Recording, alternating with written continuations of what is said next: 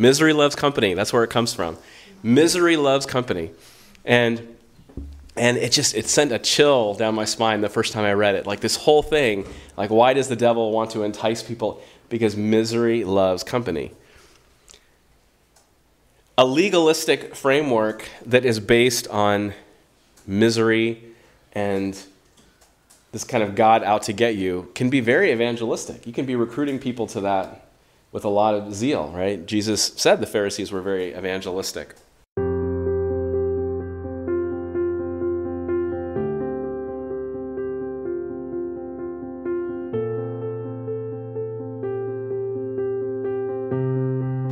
All right. Good to be with everyone here this evening, this afternoon.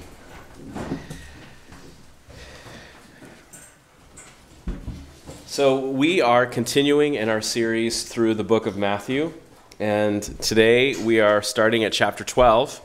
So, I invite you to turn with me in your Bibles or on your devices to Matthew chapter 12, verses 1 to 8. Matthew chapter 12, verses 1 to 8. At that time, Jesus went through the grain fields on the Sabbath. And his disciples were hungry and began to pluck heads of grain and to eat. And when the Pharisees saw it, they said to him, Look, your disciples are doing what is not lawful on the Sabbath. But he said to them, Have you not read what David did when he was hungry? He and those who were with him? How he entered the house of God and ate the showbread, which was not lawful for him to eat nor for those who were with him, but only for the priests. Or have you not read in the law that on the Sabbath the priests in the temple profane the Sabbath and are blameless? Yet I say to you that in this place there is one greater than the temple. But if you had known what this means, I desire mercy and not sacrifice, you would not have condemned the guiltless. For the Son of Man is Lord even of the Sabbath. Let's pray.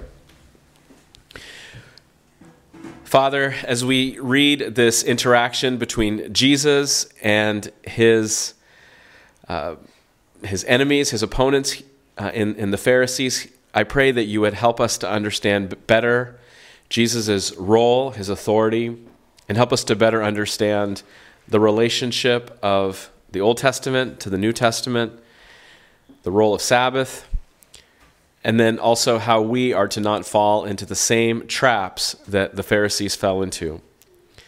Help us to be humble and to recognize that the Pharisees were, were very sincere, very earnest in their beliefs, and yet were sincerely wrong. They were blinded by, by their zeal. May we not be so blinded, but may we instead have our eyes opened by the Son of God. In Jesus' name, amen. Okay, so last time, which was two weeks ago, we looked at that very famous passage where Jesus asks people to come to him, all you who are, are weary and heavy laden, and he would give rest. And we talked about how there's two groups of people who are weary and heavy laden. Hopefully, you remember the two groups of people. So we looked at several passages on this, but one group of, of, of people are those who are weary because of sin, because of bad choices that they've made. Another group of, of people are weary because of the burden of this huge system of law that is this almost impossible system to, to follow and to flourish under. And so, so Jesus in that passage says, okay, you come to me and I'm going to give you a kind yoke, not a, a heavy, difficult yoke, but a kind yoke. And now we're going to see what this yoke actually looks like here in this passage. And so it's not surprising that rest was, was what we just looked at in the previous chapter, and now we transition into Sabbath. And in fact, there's going to be two stories about the Sabbath here in chapter 12. So, a very logical connection. Okay, so in verse 1, we see that Jesus' disciples were hungry and they begin to pick and eat grain. Now, it's very, very easy to pass over this quickly, but I don't want us to do this. Eating raw grain is very unpleasant. Okay? It's it's not seasoned, it's not cooked. It's pretty terrible. Okay? So I, I actually brought here today just a little bit of whole wheat flour here. It's uh, just straight up whole wheat flour. Anybody want to? All right, go for it. You can you can taste it for us and tell us tell us what it tastes like.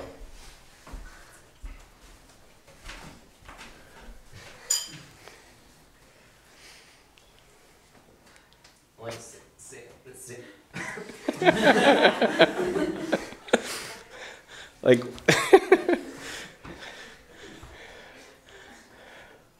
It tastes like sand, but it sticks to your mouth like peanut butter.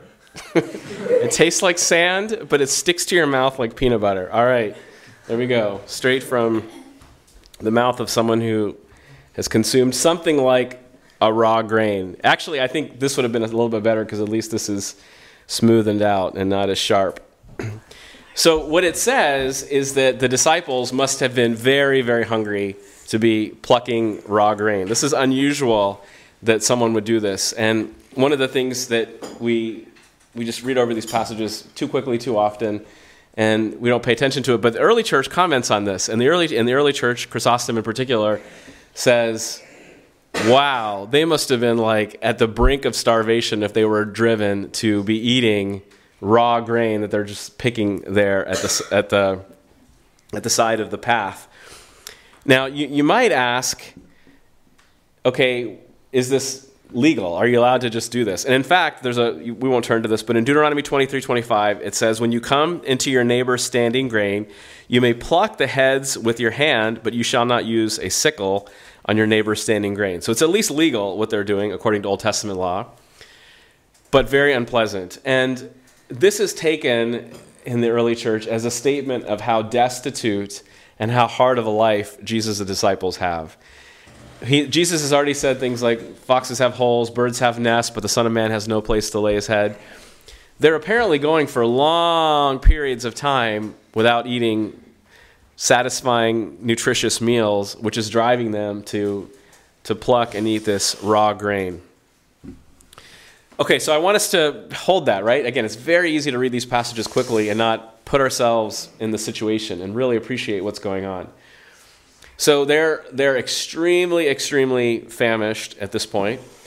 And the Pharisees, in verse 2, they make an accusation. They say, All right, you all, this is not lawful. You're not allowed to, to do this on the Sabbath.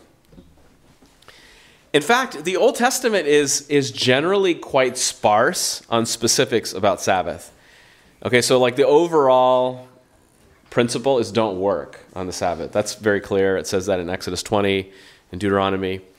There's a handful of examples that are given. So, for example, we know from the book of Numbers that someone is they're actually they're killed because they they pick up sticks. So that apparently qualifies there. In Exodus, it says they can't kindle a fire. Uh, in in Nehemiah, it talks about them not buying and selling. There's not a lot, though. There's like maybe half a dozen specifics that are there. and, and I think half a dozen is probably close to the right number of specifics that are listed there. So I'll read you a, one line from the Mishnah. Hopefully, you know what the Mishnah is. The Mishnah is a document of early Judaism. It's after Jesus, but it, it represents this collection of laws that at least some of them probably are reflective of first century Judaism. And here's what the Mishnah says about the rules about Sabbath the rules about Sabbath are as mountains hanging by a hair, for the scripture thereon is scanty, while the rules we make are many. Very interesting. So they're saying that like we have these this mountainous structure that's hanging by a hair, right? Even even the, the Jews were aware that the scripture scriptural precedent was, was very limited there. So let's keep that in mind. Old Testament is very sparse. The, the Jews made it very elaborate. All right, so I'm going to read you a quote from David Brousseau. He, he says it really well, and this is from his commentary on Matthew. He says, Nevertheless, so despite the sparsity of statements there, the Pharisees imagined they had the authority to make precise definitions of work, even though God made none. In effect, they were making themselves lords of the Sabbath. Very interesting. He's saying there's like very little detail there, but the Pharisees are making themselves lords of the Sabbath. Okay, so the stage is set now between these lords of the Sabbath, the Pharisees and their community, with Jesus.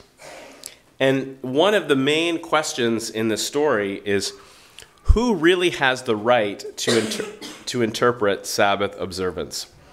Is it the Jewish leaders or is it Jesus? Okay, so what, what Jesus does here in terms of structure is he gives us two analogies, one principle, and one pronouncement. Okay, two analogies, one principle, and one pronouncement. So we're going to walk through this, and then I'm going to give you four applications. Okay, so what's the first analogy? so, sorry. So the first analogy is David and the showbread. Okay, so a lot of us know what the showbread are, right? Do we know what the showbread is? Showbread is are these these loaves that were baked, these 12 loaves that were baked every Sunday, or sorry, every Saturday, and they were placed on this table on the on the right side of the tabernacle when you enter it. And basically David is on the run. He's running for his life. And it says that he's hungry. Okay, so the common word there is hunger, right? David's men are hungry. Jesus' men, Jesus' disciples are hungry. And the high priest says, okay, eat this bread there. And what is the purpose of this? Jesus is basically saying, okay, in times of great need, you all agree that David is not some horrible sinner. You all agree that David, it was okay for him to eat the showbread under these dire situations. And he's, he's then saying, why, why can't we do that? Why can't we follow in this? His, his second analogy, his second scriptural illustration, comes from the priests in the temple. So, as it turns out, the priests, even on the Sabbath, were very active. They, were, they weren't just resting, they were preparing meat and doing work. Okay, so in Numbers 28, verses 9 to 10, it says, And on the Sabbath day, two lambs in their first year without blemish, and two tenths of an ephah of fine flour, as a grain offering mixed with oil with its drink offering. This is the burnt offering for every Sabbath besides the regular burnt offering with its drink offering. Okay, so did you catch that? They have to offer on the Sabbath two lambs, two tenths of an ephah of fine flour with the drink offering every single Sabbath. Okay, and so Jesus is basically saying, hey, everyone, hello, the priests are working every Sabbath. Now, Jesus is going to anticipate the objection, which is that well, yeah, you're not, you're not the priests, and you're not working in the temple. And so Jesus makes an astonishing statement here. I hope you are astonished by this. Verse 6 Yet I say to you that in this place there is one greater than the temple. Okay, so Jesus is making an argument from the lesser to the greater. And he's basically saying if the priests of the Old Testament were allowed to work in the temple and allowed to perform these functions. There's something, someone greater than temple here. Can the attendants, can the servants of this one greater than a temple not similarly be exempt from accusation in the course of their, in this case, plucking the heads of grain? Okay? So, everyone get that logic? Hopefully it's clear, right? saying the priests were exempt from a Sabbath prohibition. So the disciples serving something greater than the temple, the kingdom of God, Jesus, should also be exempt. Okay, it's a brilliant argument if you if you stitch it all together. Okay, So then, because so those are the two scriptural illustrations. So then, what does Jesus do? Jesus then says, "Okay, now I want to give you a principle." And this, this I think is one of Jesus' favorite verses. We've already seen him quote this once before.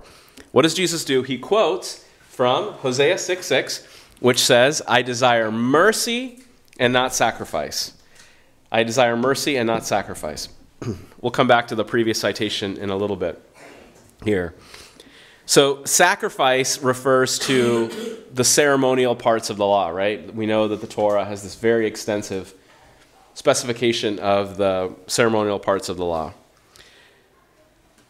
But for Jesus, sacrifice is subordinated by mercy.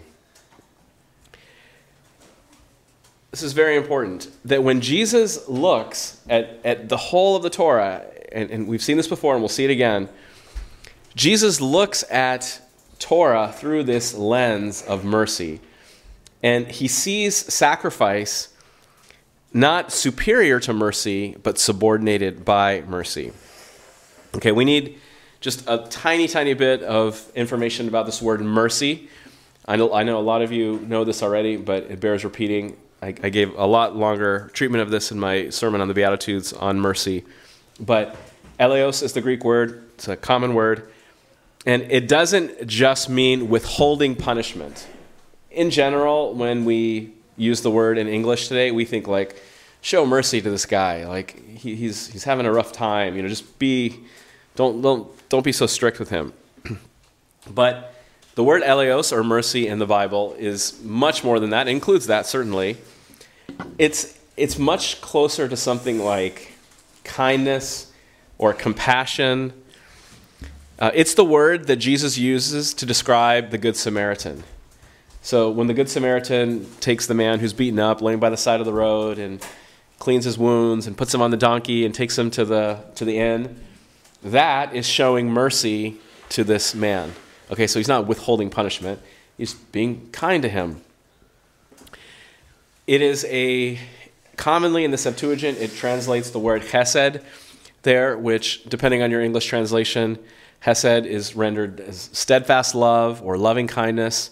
King James often uses mercy there. So it's a, it's a positive virtue here. It's, it's kindness, it's compassion, it's care, it's loving kindness, whatever those words helps you. Okay, finally, the principle that he, or sorry, the pronouncement. The pronouncement is the Son of Man is Lord even of the Sabbath. Okay, verse 8. This is an amazing statement to make. I mean, for anyone who is a Jew to be walking around saying, I am Lord of the Sabbath, I mean, that's, that's as near to blasphemy as statements come. This institution that was so central to Judaism, Jesus is saying, I'm Lord over that. By calling himself Lord of the Sabbath, he's undermining the entire scribal industry. This whole machine that has created this mountain of rules that's hanging by a thread, Jesus is saying, I'm the Lord of that institution. Okay, so I'm going to give you four applications now we, we've a, done a high level take on this passage. Now I want us to go deeper and look at four specific applications. Okay, so the first one is that we should marvel at Jesus' authority. We should marvel at Jesus' authority. Okay, so Jesus is the fulfillment of Israel's greatest institutions. Okay, so here he's saying Lord of the Sabbath. And I think everyone would agree that even to this day, when you think about Judaism, you think about Sabbath, right? Uh, faithful Jews today, I mean, that is, that to be a Jew is to keep Sabbath. He's the true interpreter of Torah. We've seen all kinds of statements like, you've heard that it was said this, quoting from Torah, but I say to you this. And here he's demonstrating that specifically over Sabbath rules. He's greater than temple, so he claims in this. So, Lord of the Sabbath, true interpreter of Torah, greater than temple. We saw in Matthew 7 that he's the one who presides over Judgment Day. Many will come to me on that day and say, Lord, Lord. Uh, but only the one who does the will of my Father is the one who, whom Jesus receives there. And then we saw in Matthew 11 that only the Son knows the Father. Only Jesus knows the Father. These are astonishing statements that no sane person that I'm aware of in history has ever made. You study Muhammad, you study Joseph Smith, you study the founder of every religious movement out there, at least all the ones who seem sane.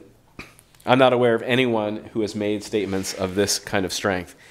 And so much of Matthew is this, is this series of statements that is, is ratifying and it is, it, is, it is deepening our understanding of Jesus' authority. And I've said this many times, I'll say it again. One's discipleship is proportional to one's convictions about authority. Discipleship and authority are closely bound up together. What would happen if you really believed that Jesus had authority over your time? What would happen? What would happen if you really believed that Jesus had authority over your tongue? What would happen if you really believe that Jesus had authority over your money? What would you what would happen if you really believed that Jesus had authority over your laptop? What would that what would that change about the way that you you browse or your phone? What, what would really happen if Jesus had authority? If you believe that Jesus really had authority over your phone or your clothing, the list goes on and on. Moment by moment, what our lives are really about is we're expressing authority statements with our action. Right? That's basically what your life is. It's a series of, of expressions of authority statements. And we're going to see in Matthew, well, we saw at the end of the Sermon on the Mount, everyone's astonished at Jesus' authority. We saw in Matthew 8 and 9 this, this cluster of three by three claims of authority that Jesus makes. And then, of course, in Matthew 28, it ends with All authority in heaven and earth has been given to me. Okay, so my first point was that we should marvel at Jesus' authority. Second point, remember that God is for our good, not for our misery. Okay, so much of what Jesus is doing in Matthew is retrieving out the original intent of the law. Right? So when he's going through the Sermon on the Mount, he's saying, okay, this is really where it was driving at. I'm, I'm finishing it, I'm fulfilling it, I'm taking it to the final destination that the law was actually pointing to. And of course, to do that, it's really, there's a debate happening here between Jesus and the Pharisees about God's priorities. So often, people believe, consciously or subconsciously, that God is a killjoy, that He's anti you're, you're having fun and enjoying life. And there have, there have been statements made where uh, I've heard a variety of these over the years people will say things like that that forms of Christianity are, are based on this haunting feeling that somewhere somebody might be having fun. And it's just, oh, we can't stand that, right? Uh, and, and really, it's, it's deep, deep, deep, deep in our hearts to have God's character maligned. Religious systems tend to do this.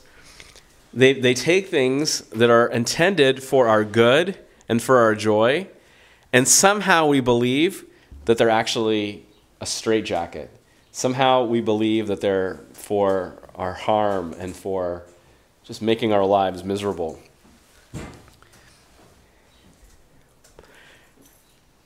When I, I think I might have mentioned this before, but when I was in school, I still remember we played this a lot in fifth grade in, in public school pe- people would come up to you and they would say, What's your name? Finny. Why? Because my parents named me after Charles Finney. How come? Well, he was this person who did da da da da. Why? They fill in that. How come? And you just you, you go back and forth between why and how come, and you you do this like 30 times until the person just like gets exhausted and they're ready to move on. If you were to do that with with Christianity and say, Why are you a Christian? and to do the why, how come, why, how come, uh, I always give the same answer. The rock bottom answer underneath all of it is joy.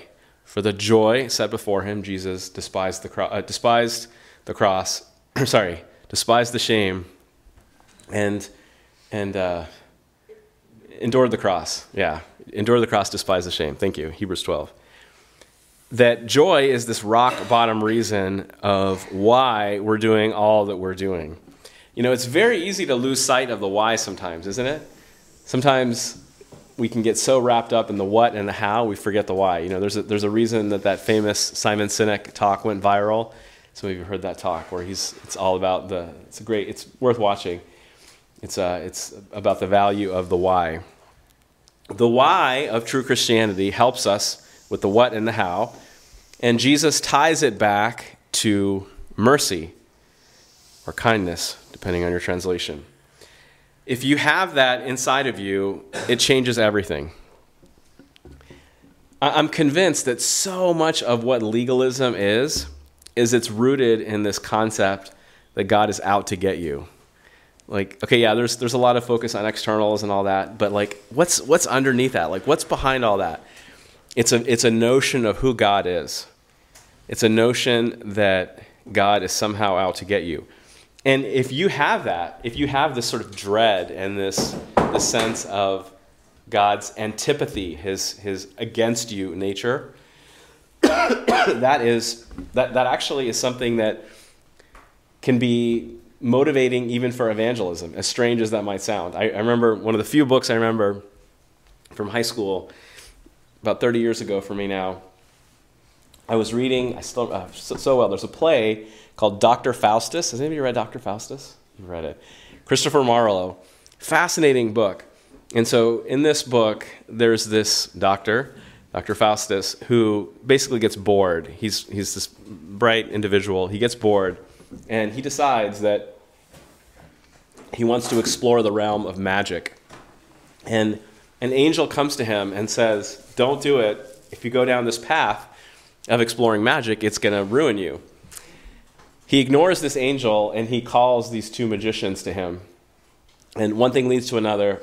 And he, he eventually calls on the devil uh, and he signs in his blood that he will get these great powers for 24 years in exchange for the, the devil at the end of the 24 years being able to take him body and soul into hell.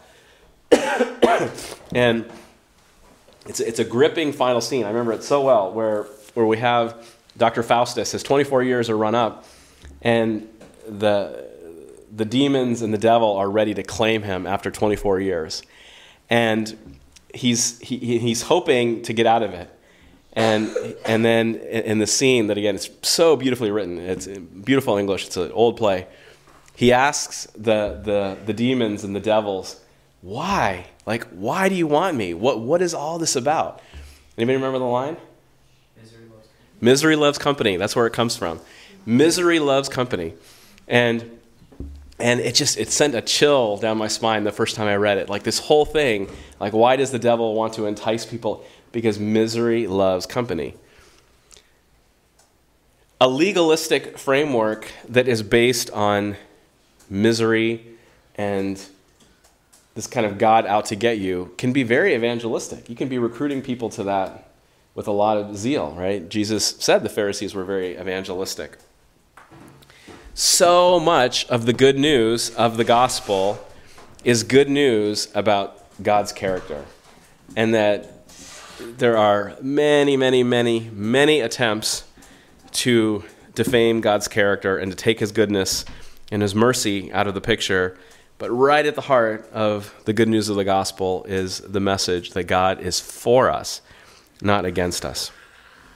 Okay, my third point is that devotion to man made rules can replace devotion to Jesus. Devotion to man made rules can replace devotion to Jesus. Okay, so I, I, spent some time when I was preparing this studying this portions of the Mishnah. I didn't go through all of it, but portions of the Mishnah and in the Mishnah, it gives 39 things you can't do on the Sabbath. I'm going to read you this list. This is from ou.org. ou.org is orthodoxunion.org. It's a Jewish website. It goes through all 39 of them, but just it'll give you a flavor. Uh, carrying, burning, extinguishing, finishing, writing, erasing, cooking, washing, sewing, tearing, knotting, untying, shaping, plowing, planting, reaping, harvesting, threshing, winnowing, selecting, sifting, grinding, kneading, combing, spinning, dyeing, that was like dyeing with like ink, or uh, yeah, chain stitching, warping, weaving, unraveling, building, demolishing, trapping, shearing, slaughtering, skinning, tanning, smoothing, marking. For every one of those, if you're interested, go to ou.org and it'll give you like a couple paragraphs about what that means and what the specific limits are. Uh, ranging from you, you definitely can't carry like your wallet outside of your house. That would be considered violating the carrying prohibition. It's very complex, very elaborate. When I was a first year in medical school, I lived in the dorms for, for one year. The med school that I went to had a lot of Jewish people in it. And so in the dorms, there were a lot of Jewish people. And there was one young lady, remember her very well.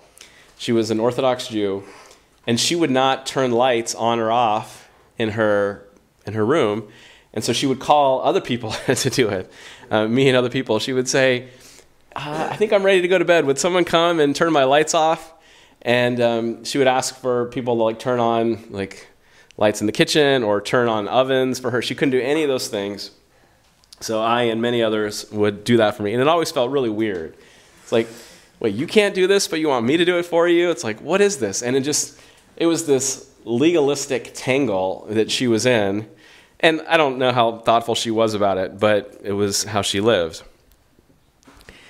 It, it reminds me of the word bureaucracy, right? So we, we use that word bureaucracy right? Sometimes, right?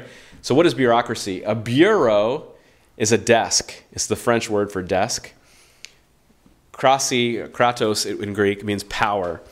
So a bureaucracy is the power of the desk. And it's just like somebody who's just like cranking out rule after rule.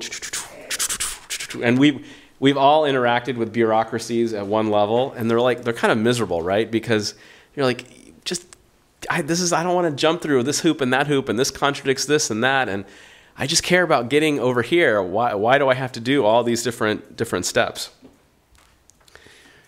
There's one person who has commented, he's a very international traveler, and he's commented that the smaller and the, the less significant a nation is, the more elaborate their uniforms and costumes are. And, and basically, his thesis is that it's like they feel this deficiency because they're like this tiny little nation, and so they want to fill that void with pageantry and all of this elaborate and you know so you'll visit this tiny nation with like nobody there and like what is this?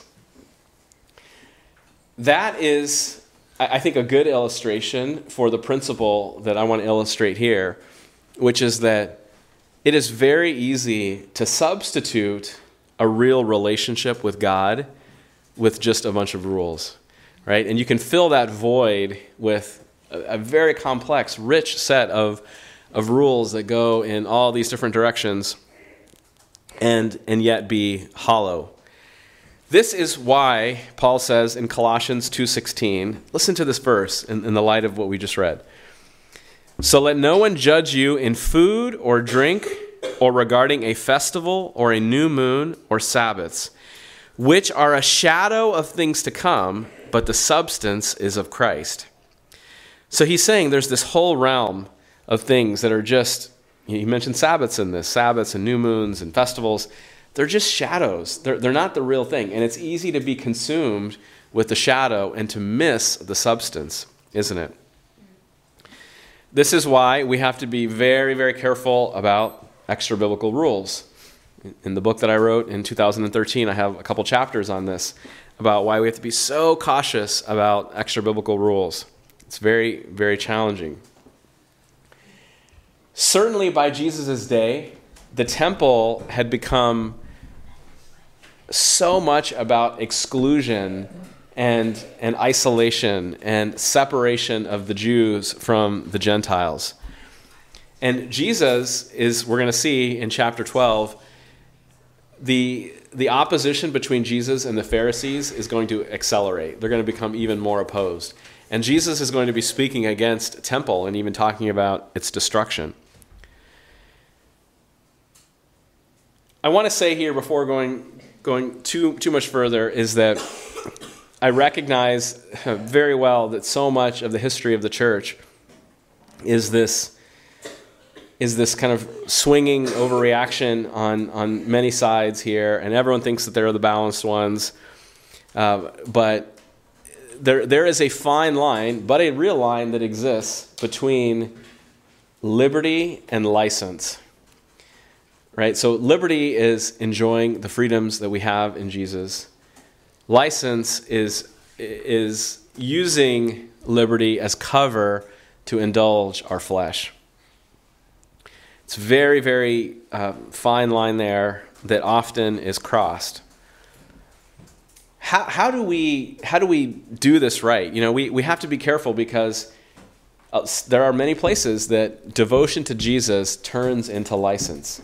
And we all know Jesus' famous line in John if you love me, you will keep my commandments. Okay, so there's, there's a false tension, there's a false dichotomy between obeying Jesus and loving Jesus. That's like, that's totally false.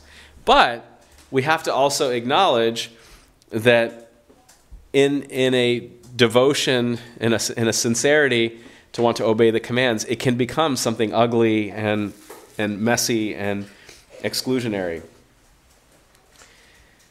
There's a lot to be said on this, but I'll just say here that devotion to Jesus is creative, it's overflowing, it's spontaneous, it does more than what's expected. Uh, there's a lot of a lot we can explore on this point here. I hope we can talk about it more. All right, I'll go to my final point here, and and then we'll close.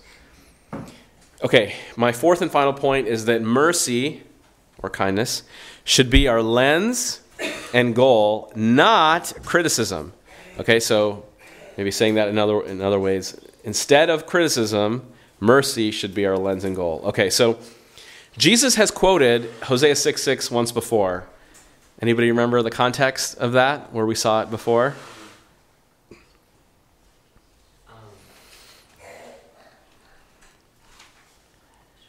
Not sure? Book of Matthew. Yeah, it was in the book of Matthew. True.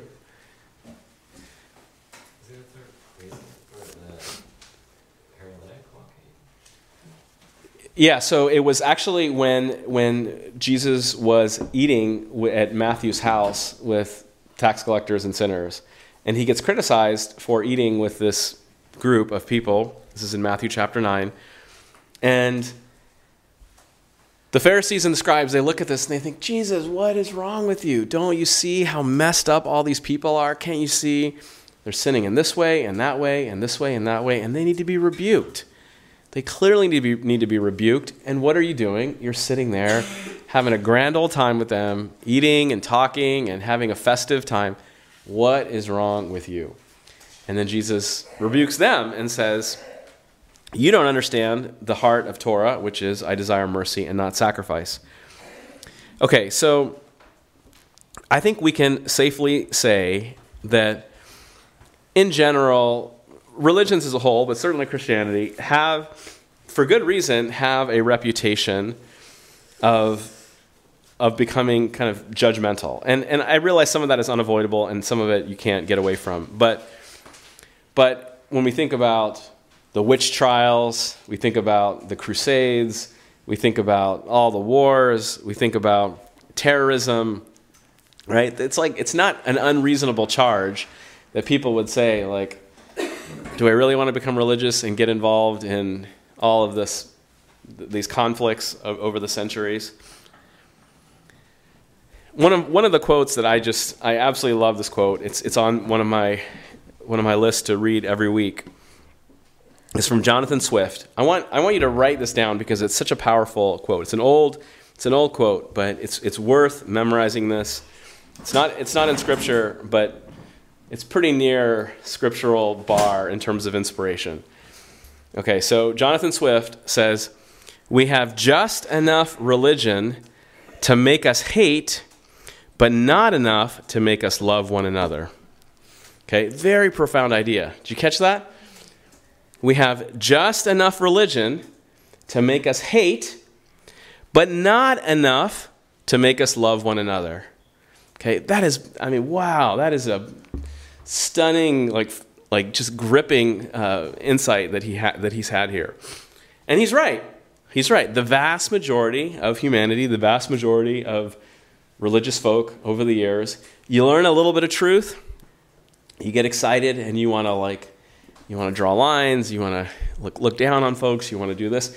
This is why, even in the Sermon on the Mount, Jesus is very careful to embed in the beginning of chapter 7 don't judge, don't be a hypocrite. You're going you're gonna have this big, big plank sticking out of your eye. You're going to try to get a speck out of somebody else's eye. He embeds that in the Sermon on the Mount because he realizes that, that the sermon has power if gone rogue, if, if handled inappropriately, to be that. Okay, so, so we have to then ask ourselves in, in very soul searching ways are we merciful people? Are we kind people?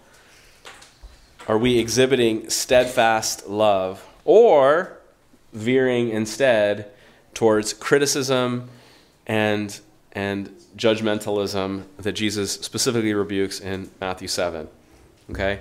So, as I've mentioned many times before, in, in so many, so much of Matthew, we get to see the Sermon on the Mount play itself out here, and what, what's happening is here is a great example of where the Pharisees got this big plank in their eye, and they're criticizing people who have Jesus says they're actually blameless here. We get to see this in, in real life play out in a story, in a true story. I want to I want to just wrap up here now, just with again grounding us in God's character.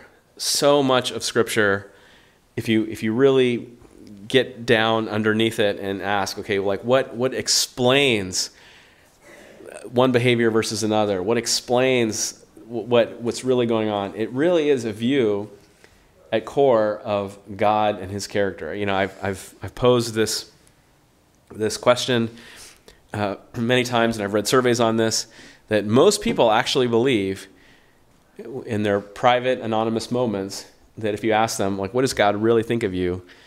The, the number one thing that people say is disappointed. That's the number one thing that people say, like, if you get them alone, what does God really think of you? He's disappointed in me. If that is your overriding belief of what you think God thinks of you and looks at you is of disappointed, you're going to be you're going to live a very difficult Christian life. It's going to be a roller coaster of of license, of of criticizing, of faltering, of of just being ineffective. Instead, our overriding understanding of God should be that of mercy, of kindness, chesed, eleos. So I'll read you a quote here from an author uh, his name is Paul Tripp, who talks about just thinking about God's mercies. You know, there's different songs about the mercies of God are new every morning, right? We, we sing these songs, great songs. And he says this One of the stunning realities of the Christian life is that in a world where everything is in some state of decay, God's mercies never grow old. They never run out, they never are ill timed. They never dry up, they never grow weak, they never get weary. They never fail to meet the need. They never disappoint, they never ever fail because they really are new every morning. Form fitted for the challenges, disappointments, sufferings, temptations, and struggles with sin, within and without, are the mercies, steadfast love, kindness of our Lord. Sometimes they are awe inspiring mercies, rebuking mercies, strengthening mercies, hope giving mercies, heart exposing mercies, rescuing mercies, transforming mercies, forgiving mercies, provision making mercies, uncomfortable mercies, glory revealing mercies, truth illumining mercies, courage giving mercies. Jesus says, I desire mercy, not sacrifice. I desire mercy, not sacrifice. Subordinates his interpretation of Torah to that principle. May it be so with us. Let's close in prayer.